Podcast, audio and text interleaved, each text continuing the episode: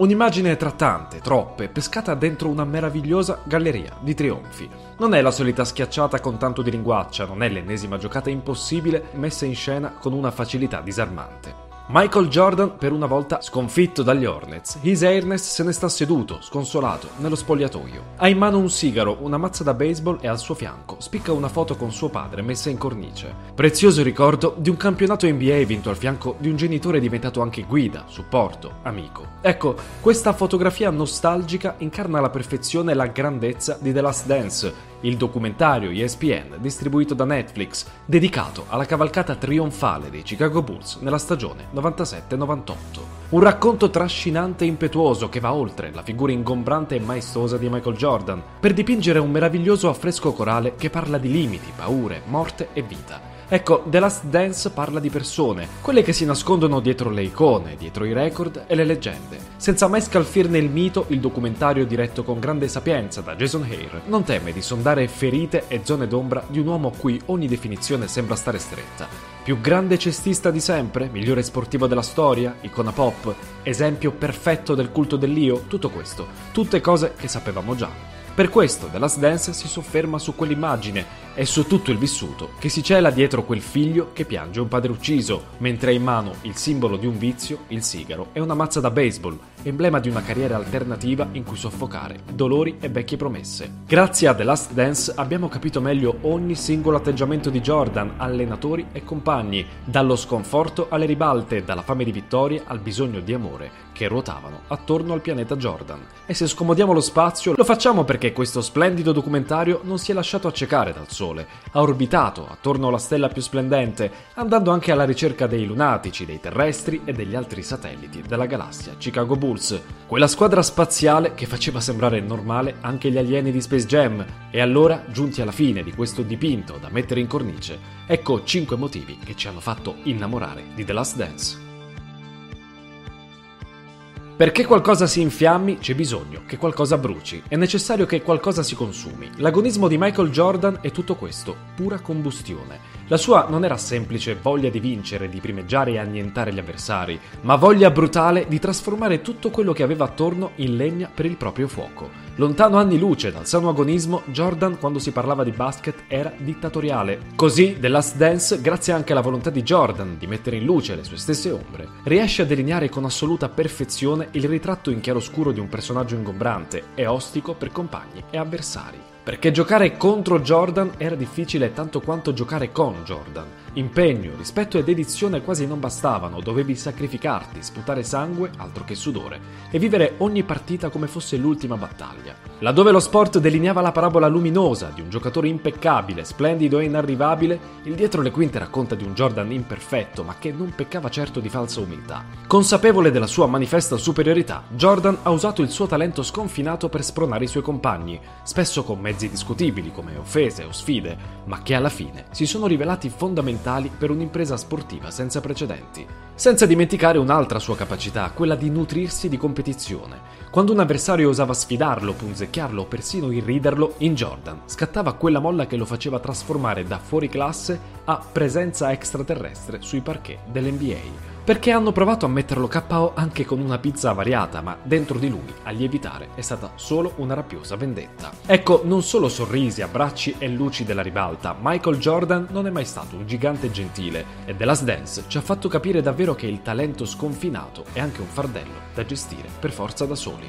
Ogni racconto nasce da una scelta fondamentale, la prospettiva da adottare. Scegliere il punto di vista è un momento delicato prima di iniziare qualsiasi storia. E The Last Dance ne ha adottati tantissimi. Compagni di squadra, allenatori, avversari, parenti, nemici storici, giornalisti, persone ancora col dente avvelenato e altre con gli occhi ancora colmi di stima. Una pluralità di voci che ha fornito alla narrazione una completezza davvero soddisfacente. E quando una narrazione diventa corale, valica gli argini di un semplice campo di basket, diventando persino epica. Emozionante e avvincente, The Last Dance non si accontenta di incensare la figura di Michael Jordan, e così inizia a tessere con cura tutto il mondo attorno a lui Un mondo che sembra uscito da un fumetto per l'abilità con cui individua una serie di grandi archetipi dentro la narrazione sportiva. D'altronde, la carriera di Jordan coincide già da sola con il viaggio dell'eroe, toccando tutte le tappe del percorso eroico. Ascesa, caduta e risalita, con tanto di antagonisti e dilemmi intimi vissuti dentro di sé. Siamo a Chicago, ma sembra di essere a Gotham City. C'è il trauma nato dal rapporto coi genitori, la dignità equilibrata del commissario Gordon Phil Jackson, c'è l'antagonista malefico che tanto assomiglia al pinguino di Jerry Krause, c'è la scheggia impazzita, eccentrica e imprevedibile di Dennis Rodman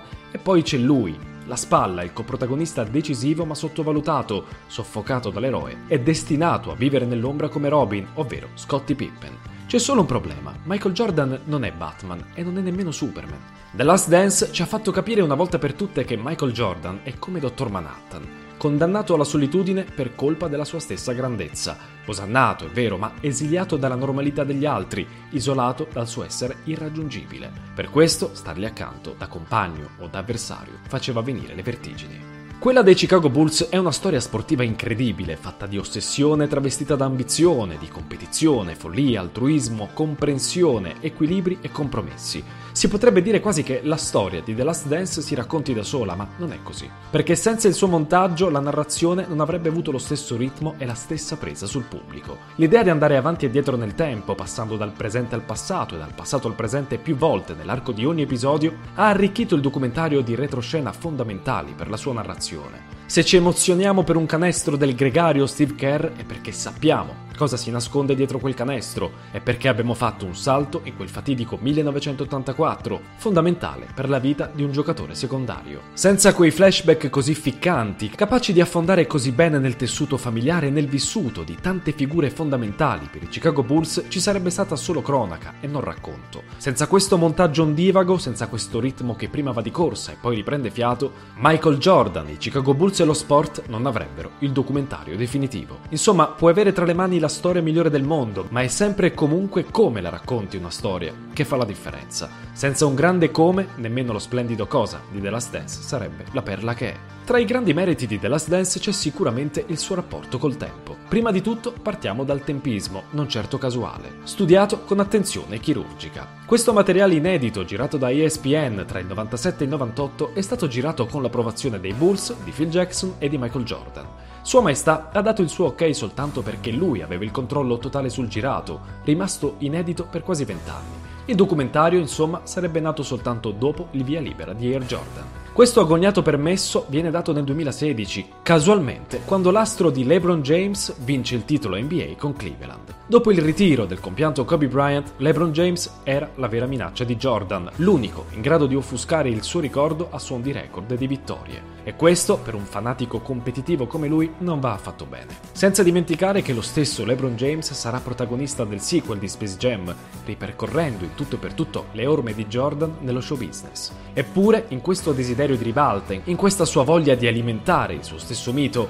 la sua legacy, per dirla come piacerebbe agli americani, c'è anche una grande ammissione da parte di Jordan, il suo accettare il tempo che passa, il suo prendere atto di essere diventato passato da glorificare, non più magnifico presente. Per uno come lui, abituato a battere tutto e tutti, accettare questa inevitabile sconfitta e farsene una ragione deve essere stato un grande sforzo. Un sacrificio scontato per alcuni, ma non per Michael Jordan, uno che la storia la vorrebbe sempre scrivere e non leggerla in un vecchio libro che parla proprio di lui. Non è l'ultimo assolo, non è l'ultimo monologo, è l'ultima danza, roba di gruppo, di sintonia, di labili equilibri. Chi ha seguito la cavalcata trionfale di quella squadra mitica, o forse dovremmo dire mitologica, lo sapeva già. Chi ha visto quelle partite appassionanti come un film di Tarantino ricorda bene il lavoro sporco dei gregari, le occasioni colte dagli insospettabili, la grande dignità di chi si è fatto da parte nonostante avesse le carte in regola per alzare la voce. Ogni Ogni squadra che apre e chiude un ciclo è un piccolo miracolo e quei Chicago Bulls, alzando di continuo l'asticella del gioco a livello fisico, tecnico e mentale, lo sono stati.